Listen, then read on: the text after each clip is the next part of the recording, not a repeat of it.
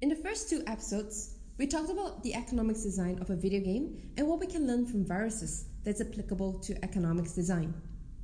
Before we dive deeper into other episodes and topics, I really want to talk about what token economics entails and what we're really talking about here.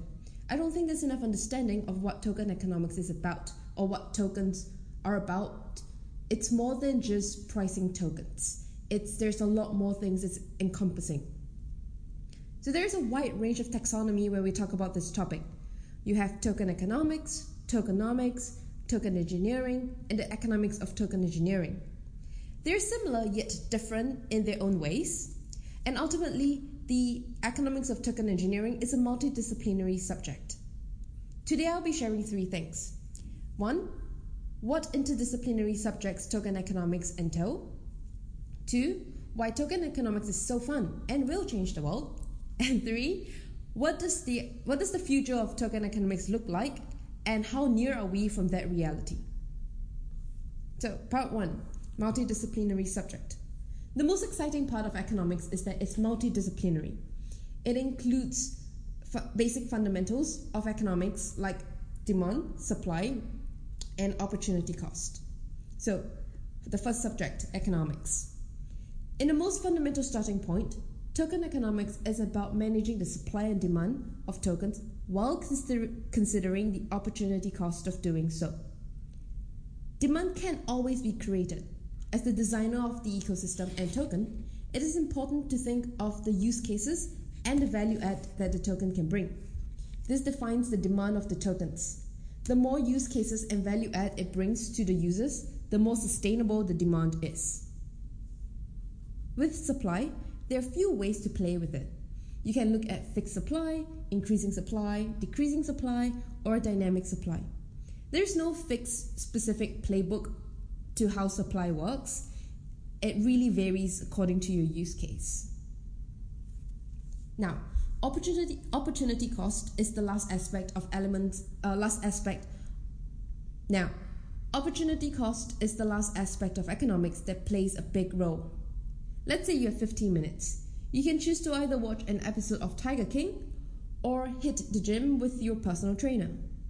You can't do both at the same time. So you have to choose the option that makes you the happiest.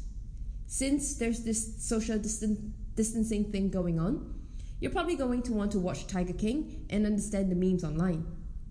That's opportunity cost, the inherent cost of giving something up when you choose another. Tokens exist primary market and the secondary market. So a user can either use the token in the primary market directly in the ecosystem, or the user can take the token out and sell it off to someone else in the secondary market. Your goal as a designer should be to make it more worth it to use the tokens in the primary market. That means to de- develop more real use cases and make it expensive to sell in the secondary market. When I speak of expensive, I don't mean economical, I mean economical cost expensive and not financial cost expensive. For example, your use case of the primary market is so good that people are not willing to sell the excess in the secondary market. For instance, your primary your use case in the primary market is to gain access to the latest stem cell research for medicational purposes. And you don't want to sell it to the secondary market because it's very it's economically expensive. Because if you need the medication for whatever reason it's costly to it's costly in terms of time and effort to get access to the medication. You can only get the medication through the token. So you want to make it costly for people to sell it in the secondary market. The second subject corporate governance one of the topics of discussion in the financial markets is to find the optimal corporate governance mechanism for the company. I know everyone is really tired of hearing about Adam Neumann and WeWork, but one of the reasons they went south was because of the strange corporate governance structure. The voting power, which is how decisions are made within the company, is disproportionately given to founders like Adam Neumann and his wife, instead of allocating it proportionally to people owning WeWork stocks. Do you see why that is bad? With less equity stocks, the founder has less skin in the game. In that scenario, how is he giving more voting power with how is he given more voting power with less skin in the game? his decisions could adversely affect the equity holders while benefiting him. Another case for the call of proper corporate governance is in ETFs, exchange traded funds. Basically, a bunch of companies own plenty of voting rights in, the, in mostly public traded companies. These companies rarely use their voting rights, and that's a problem as well. We call it voters' apathy. So, with that in mind, a few issues corporate governance hope to resolve includes voting, power distribution, and the level of centralization needed. If this is still a huge topic of discussion in today and a huge research topic in the academic space, things would be a hundred times more challenging when the level of decentralization increases. In the token ecosystem, there are a few things to consider as well, from the type of voting mechanism to the distribution of power and the level of authorities needed. Like, think of different stages. You have managers, directors, board of directors, and the level of centralization required for decisions to be made fairly.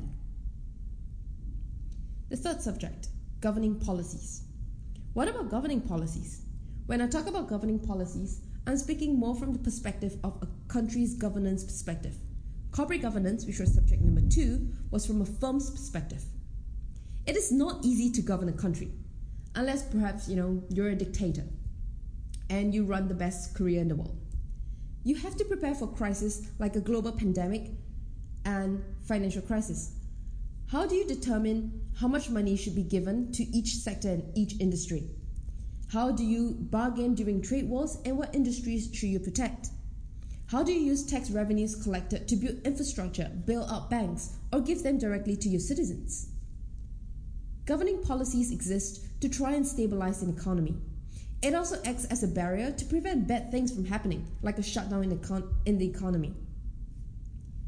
In the token economic sense, it means how do you allocate surplus? It could be token surplus, new tokens minted, product surplus, or transaction fee surplus?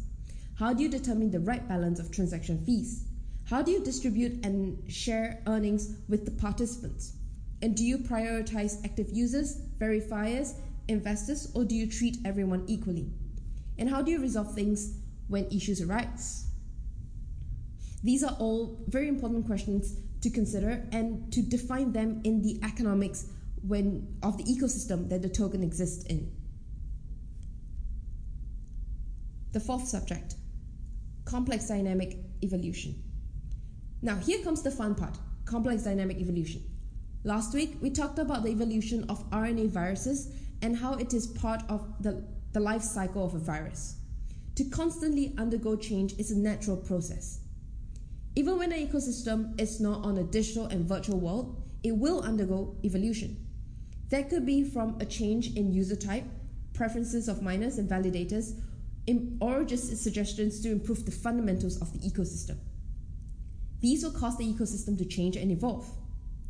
Going back to the governing policies and economics, this would be this would have to change as the economic uh, as the ecosystem evolves. This means governing policies have to be flexible enough to adapt to the changing needs of the ecosystem and the user base. So that means some level of governance or governing policies can be hard coded but ideally, less hard code is best because you have to change them constantly as the ecosystem evolves. And the fifth subject, behavior economics. At the end of the day, economics is a social science, it's not a hard science.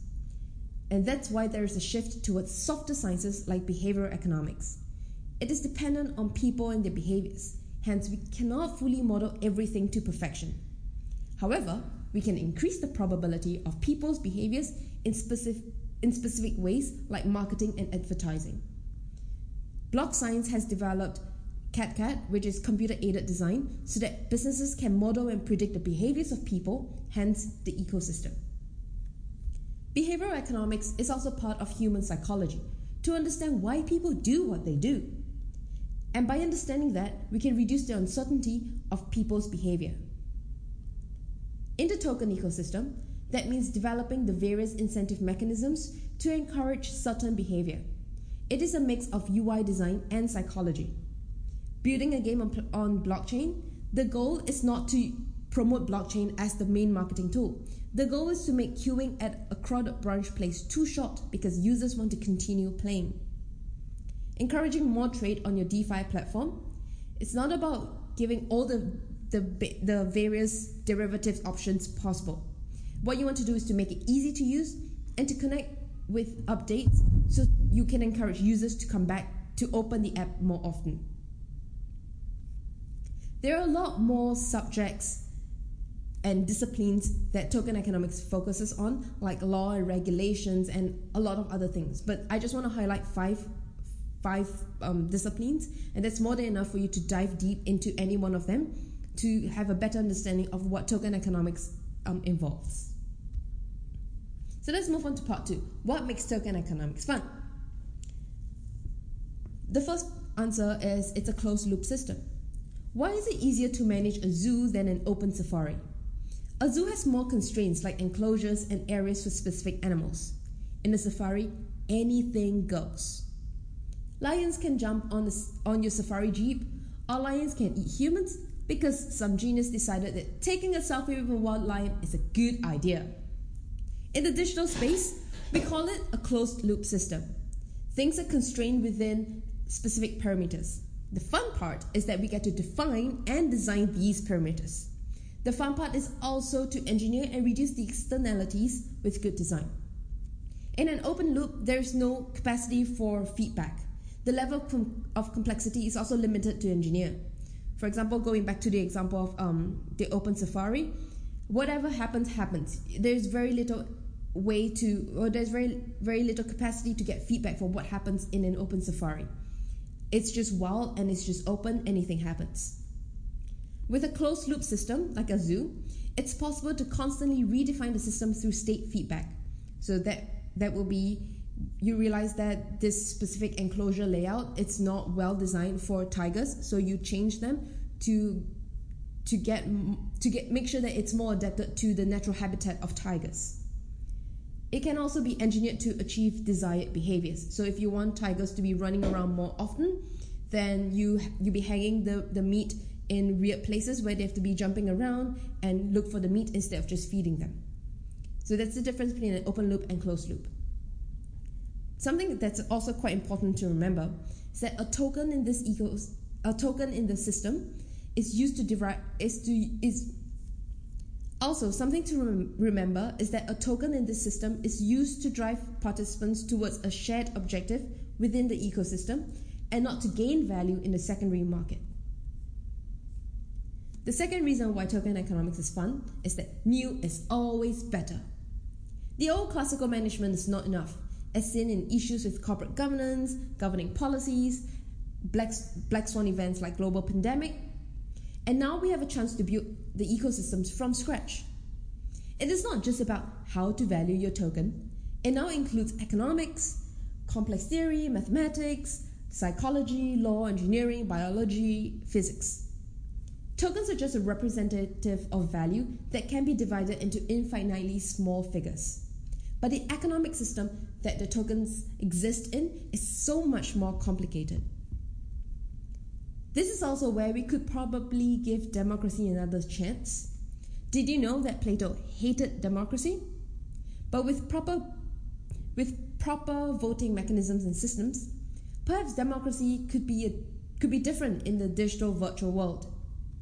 Voting can be delegated to people with better information. Voting can be adjusted with time through continuous voting. Or we could simply allocate votes instead of one person, one vote. Lastly, it gives us a new way to govern the commons. Commons are common goods that we all share, like air, water, space. In the digital world, we have things like bandwidth that we have to share. So, how then do we prioritize the bandwidth for your data versus my data? What can we do to design fairer bandwidth allocation? And who determines which data is more important?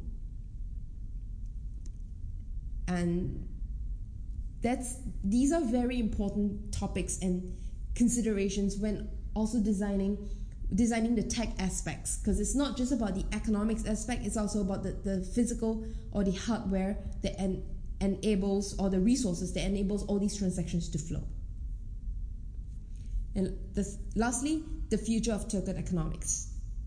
As we move from information-based economy to knowledge-based economy, people need to both special people need to become both specialists and generalists.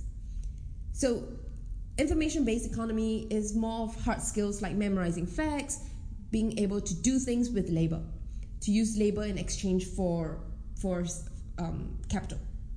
Whereas knowledge-based economy is a lot of a lot more soft skills like application of facts, managing people, communication, things that uses your intrinsic capital in exchange for capital. And I foresee multidisciplinary subjects to be the main shift in universities with time to come. In the future, token economics and token engineering will be the domain programs in multidisciplinary with a multidisciplinary focus.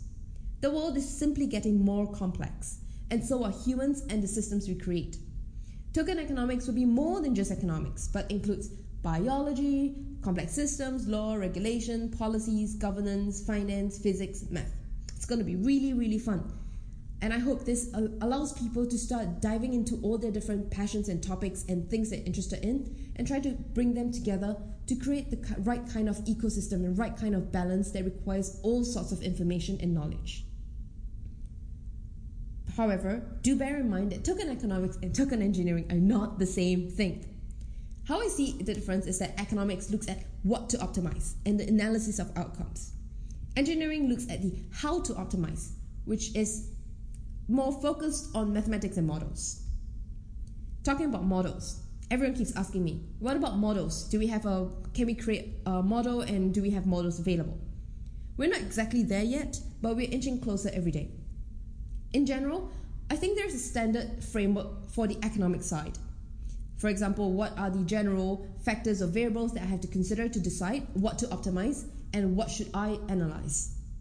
But the application of these factors and variables require deep uh, the application requires deep specialized knowledge to the specific objectives of the ecosystem and the types of participants in the network, which constantly changes, remember. The engineering part looks at um, the foundational principles that we see today, but the application once again requires deep specialized knowledge. I think we will continue to base economics and engineering foundations on basic principles or first principles. And the basic foundational principles can be applied across all industries and projects.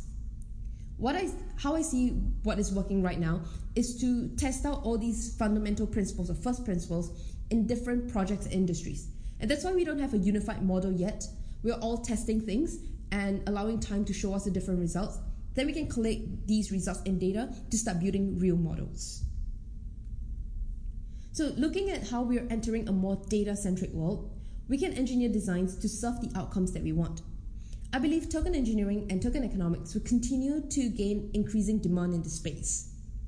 So, how do you be- begin designing economic systems? First, start with economics. Second, apply engineering in complex systems. Third, analyze how ecosystems evolve from a micro perspective. That could be looking at, you know, from biology, from how viruses evolve, from how DNA changes, how Homo sapiens have been have been changing throughout the years. And lastly, to understand why governing policies fail from a macro perspective. So this could be stuff like reading why nations fail, looking at more macroeconomics perspective, understanding how central bank works, understanding all the different governing policies of different countries. So before I end, I want to have three discussion takeaways worth pondering. Let me know what you think about them. They're usually I try to make them more thought provoking, and then we can have a lot of discussions. You can film your your opinion, put them down in the comments in YouTube or um, Substack or on LinkedIn. It doesn't matter. Just write them down, ping me, and we can start discussing because I would love to discuss these topics. So, first discussion I focus a lot on developing the complex systems on the assumption that the world is complicated. But what about the end user? Do you think humans are able to deal with the complexity that future, the future brings? Are humans adaptive enough? I would say, you know, perhaps that only the top 20% of humans are ready for this increasing com- increasingly complex world. But what about the rest of the 80%? Are they well equipped? Are they do they have the luxury to to have all the resources to adapt to this increasingly complicated and complex environment. And by designing by designing all of these stuff that I'm talking about, It just makes things a lot more complicated. Also, not just because there's a lot more things to consider, but things are also happening in a more instantaneous progress. So, are people well adept enough to to do to uh, you know for for our future? And what can we do to make sure that they're equipped with the right skill sets and knowledge? The second, you realize how powerful a designer of the ecosystem is. It is more than just the token itself, but the entire ecosystem that the token exists in. There's a trade off between the objectives of the project.